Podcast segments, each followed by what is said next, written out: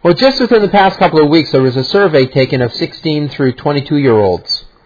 And these 16 through 22 year olds were asked what they believed would be the greatest challenge facing their generation. And right near the top of the list were the usual suspects. Coming in at number three was poverty. Number two was violence. But it was, what was at number one that caught my attention? The biggest challenge that these 16 through 22 year olds thought that they'd be facing was the breakdown of the traditional family. The breakdown of the traditional family. Because you see, they're looking for stability in the home. And the sad fact is, half of them have not had a stable home environment themselves while growing up. Why? Why is that? What is it that causes so much stress in families? What are some of the factors that have led to the breakdown of marriage? Well, in your notes, you see the top four areas of conflict in marriages. Number one is money. Number two would be kids, whether to have them, how many to have, how to raise them. Number three is in-laws. And the number four uh, area of conflict in marriages is religion. What religion or faith will be practiced in the home? How will you bring your kids up in what religion? Okay, so those are the top four areas of conflict that have led to more than one marriage ending in divorce. But you know what? All marriages have problems. All families have struggles. But not every home experiences this kind of breakdown that ends in divorce. You know, the thing about divorce is that divorce doesn't solve problems. It just creates other problems. You're exchanging some problems for other problems. And in some cases, it just compounds the problems. And the truth is that most of the problems that people encounter within marriages are fixable. They don't have to end in disaster. They can be worked out. Perhaps the only exceptions to that would be habitual infidelity and ongoing abuse. Now, I imagine some of you may argue with me on that. Uh, what I'm just try- trying to say this morning is that by working through the problems that you experience in marriage, you can avoid a lot of other problems in the long run that will actually cost you a lot more. As they say, love is grand, but divorce is 20 grand. Now, this is our third week in a message series called Stressed Out, and this morning what I want to do is give you some solutions for minimizing the conflict and the stress within marriage. And then later on in this series, in future weeks, we'll talk about some of the issues regarding parenting your children. Now, I'm not a marriage counselor. I do have a little bit of training in that area, but not much. So I'm not an expert on all the dynamics of family life. But there are some things that I've learned from experience and from reading the Bible that help Shara and I to live in harmony. So I thought I'd share some of those with you here this morning. Now, for those of you who aren't married, I think a lot of these are good principles for everyday relationships. So you can take these and you can apply them as appropriate to your own situation. But we're going to be looking specifically at seven solutions for reducing stress within marriage. Number one is this. Love and respect each other. Love and respect each other. One of the most misunderstood and most abused verses in the entire Bible is found in Ephesians chapter 5 verse 22. You may be familiar with that verse already. That's the verse that tells wives to submit to their husbands. But that's not all the passage says. A lot of people get hung up on that one particular verse, but that's not all that it says. So let's let's take a look at it in a greater context. Let's take a look at that verse with the verse in front of it and a couple of verses that appear later on as well. Ephesians chapter 5, verses 21 and 22, 25 and, and 33 says this, And further, submit to one another out of reverence for Christ. For wives, this means submit to your husbands as to the Lord. Verse 25, For husbands, this means love your wives, just as Christ loved the church. And how did he love the church? It tells us he gave up his life for her. And then verse 33, So again I say, each man must love his wife as he loves himself and the wife must respect her husband. So according to this passage, according to all of these verses in context, who's, support, who's supposed to submit to who? Well, we're told to submit to each other. We give preference to each other. We show consideration for each other. It's not just wives submitting to their husbands, it's us submitting to each other. That's showing love and respect for each other. In fact, when you look at it, the husband is one that's given the greatest challenge. He's challenged to love his wife like Jesus loved the church. And how did Jesus show his love for the church? He died for his church. Okay, so how does this kind of love and respect play out? Well, you see it when you value each other's opinions. You're careful not to insult each other and to call each other names. You treat what's important to your, your, your spouse as being important to you too. And that includes your in-laws. Your in-laws are important to your spouse, so they're important to you too. It means that you show gratitude for the sacrifices that they make for you and for your family. It means that you certainly don't take them for granted. It means that you give up some of the things that you'd like to do because you know that they'd like to do something else. It means that you show them preference and you treat them with dignity. That's what it means to love and respect each other. Number two is this. Part of respecting each other actually is this.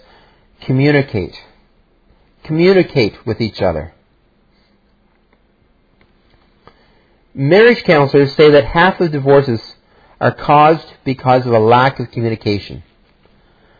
So if you want to avoid divorce, you've got to learn to talk about things. You've got to work together on your problems. You've got to support and encourage each other. And to do all of that, you've got to communicate with each other. You know what that means? Do you know what it means to communicate? It means that you do some of the talking and you do some of the listening. You've got to do both. In fact, one tip I can give you is this. Repeat back what your spouse has said to you. You know, say something like this. So what I hear you saying is this. And then reiterate what they've said to you. Just to make sure that you understand. That's a good tip for communicating. Making sure you understand what they're trying to say to you. And also, really pay attention to them. You, because you don't just communicate with your mouth and with your ears. You communicate with your eyes and with your entire body. Albert Mehrabian is a researcher working at UCLA, and he's done a lot of study, a lot of work in the area of communication, and this is what he's con- concluded.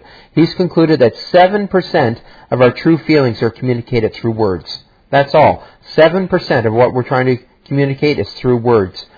38% of how we feel is communicated through how we say those words. So that's our, our intonation, the tone of our voice. Um, and 55% of how we feel is conveyed through body language.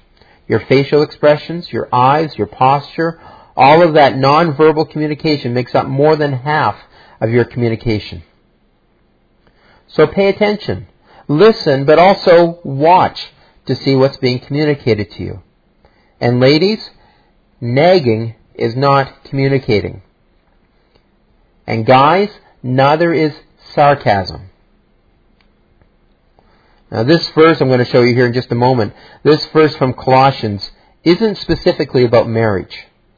But I think it's very appropriate to apply it to marriage. Colossians chapter 4, verse 6, from the message paraphrase, says this. It says, Be gracious in your speech.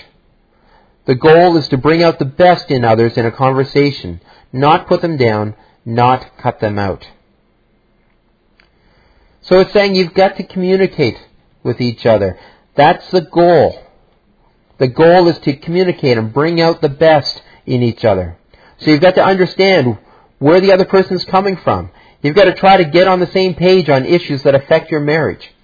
You know, how many kids are you going to have? Where are you going to spend Christmas? What are your career ambitions? How are you going to organize your finances? Who's going to, to keep track of them?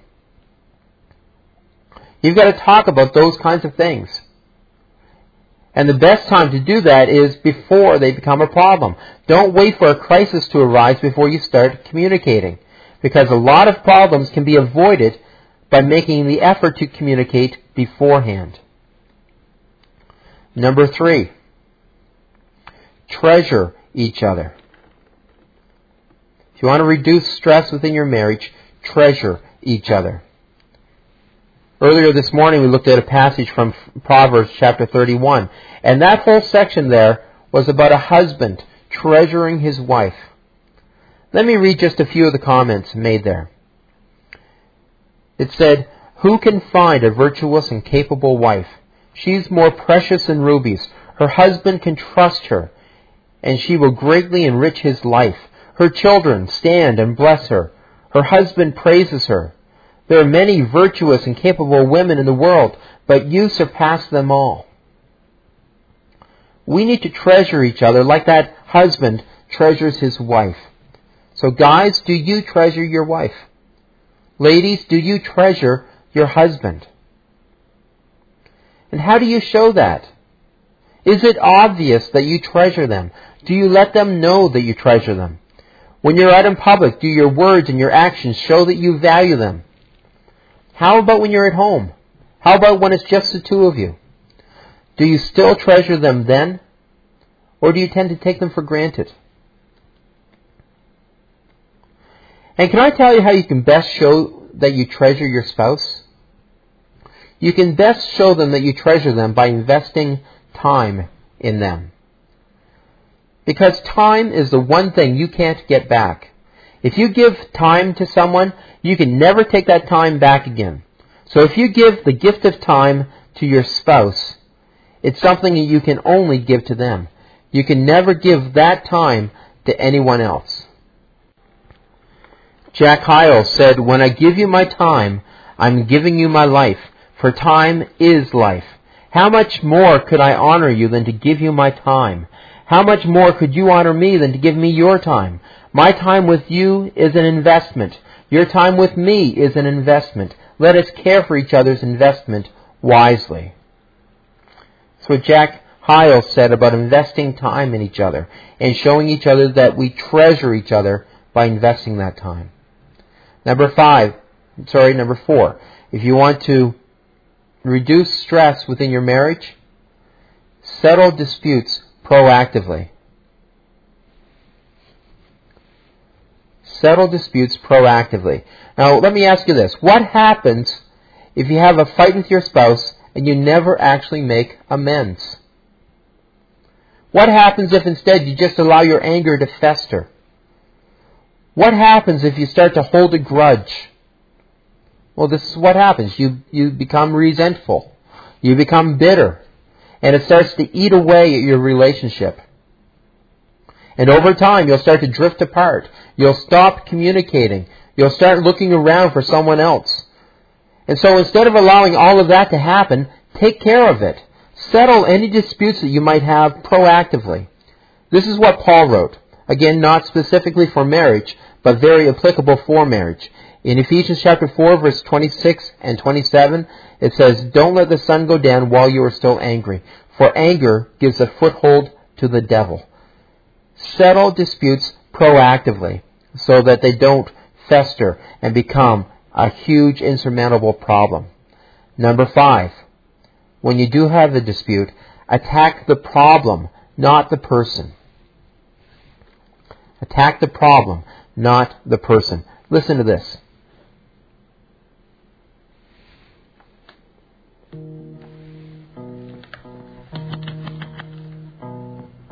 Our fights get pretty.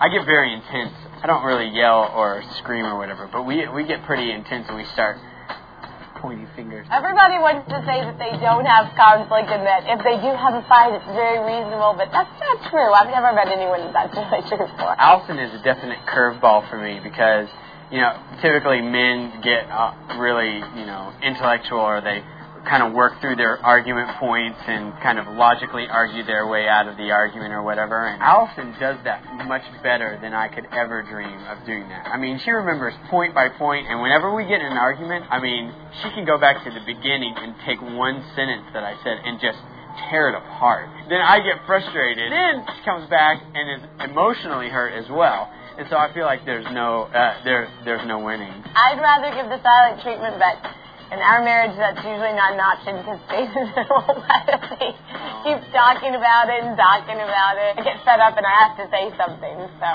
I can tend to be really sarcastic and take, like Jason said, really using the words that he said, you know, to benefit whatever argument I'm trying to offer and use them sarcastically, maybe a little self-deprecating talk like, oh, it's all my fault then, and, you know. I turn it off really on, back on her. Look, I'm, I'm fine with this. I'm ready to move on, but you still have this problem and this issue, so whenever you're ready to get over it, then we can both move on and have a happy Christian marriage. And so I have this like holier than thou kind of attitude, and um, that's not good. Now, isn't that a pleasant relationship? Isn't that the kind of relationship you want to have? No, of course not. What are they doing wrong in their marriage? Or what were they doing wrong? Well, they were pointing fingers and blaming each other. They were denying any personal responsibility that they might have for the problems they were encountering. They were getting sarcastic with each other. Basically, they were attacking each other.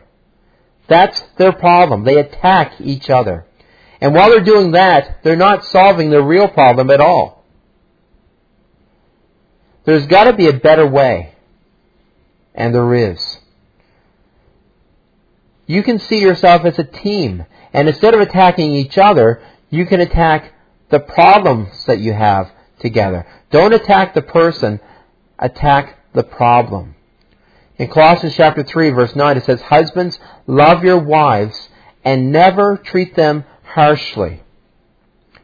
It's never appropriate to attack your spouse.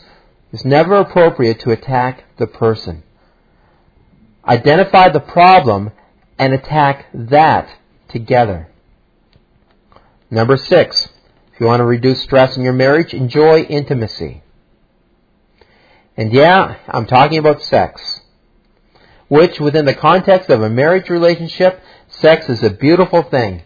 And it's meant to bring you closer together. It's meant to reduce stress and add to the harmony of the home.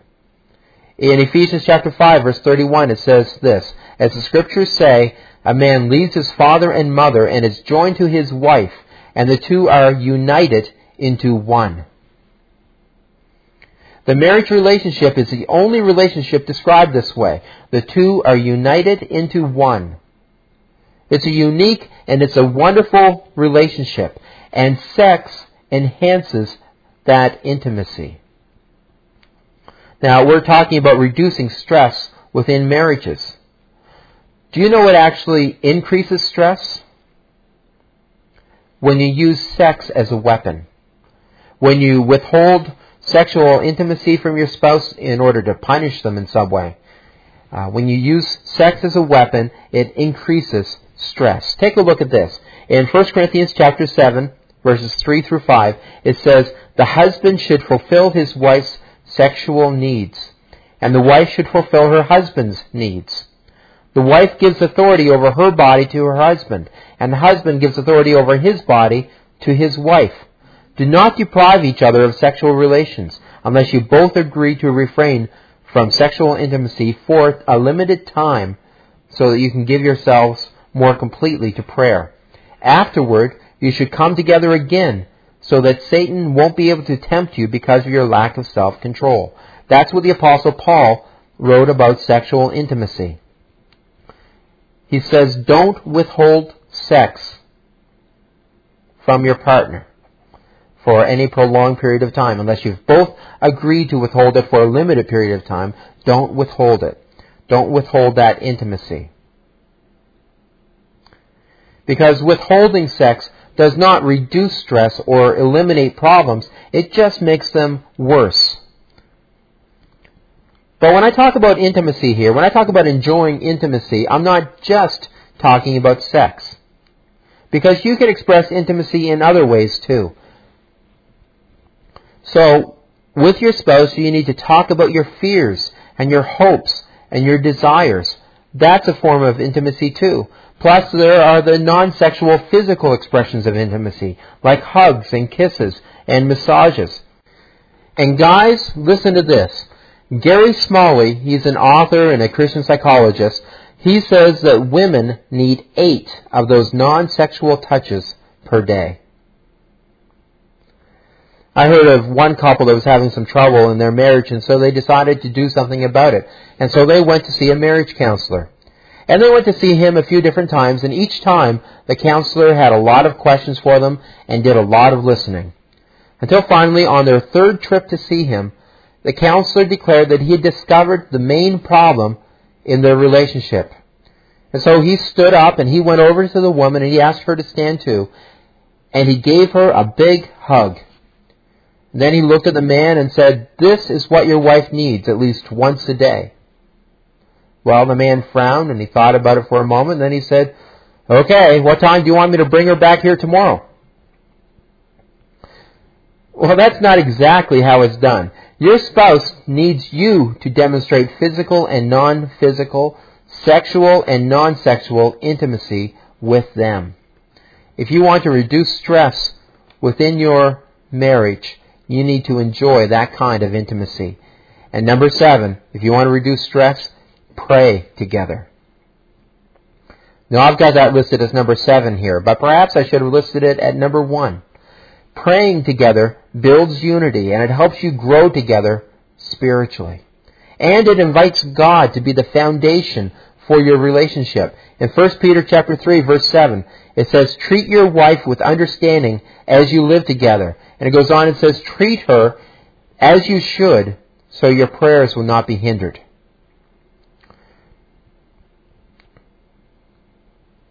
There is an old Cliff Richard song about marriage that says, You and me and Jesus. Jesus, me and you. On our own we'd break. With him we'll make it through. Ultimately, he's the one who can help you overcome all the stresses that you face in marriage. You're working at building a home together. And so you need God's help to accomplish that. As the psalmist said in Psalm 127 verse 1, unless the Lord builds a house, the work of the builders is wasted. So if you want to build a home that's healthy and that will last, you need to pray together. Now, I understand that for some, your spouse may not be interested in this. Maybe they don't have any interest in knowing Jesus at all, let alone invite him into their marriage. If you find yourself in that situation, let me encourage you to pray on your own. Pray for your spouse, pray for your relationship with them, pray for your kids, but pray. And understand that God can work in ways that we can't see and can't even imagine. He can work a miracle without you even knowing it's happening. So pray. Now let me give you an assignment. For those of you who, who are in a position where you can pray with your spouse, then do it. Tonight before you go to bed, spend some time praying together. Pray for each other. Pray for the issues that you're facing right now as a couple. Pray for the health and the growth of your relationship. But pray. If you want to reduce stress within your marriage, then you need to pray together and invite God to be the very foundation upon which your relationship is built.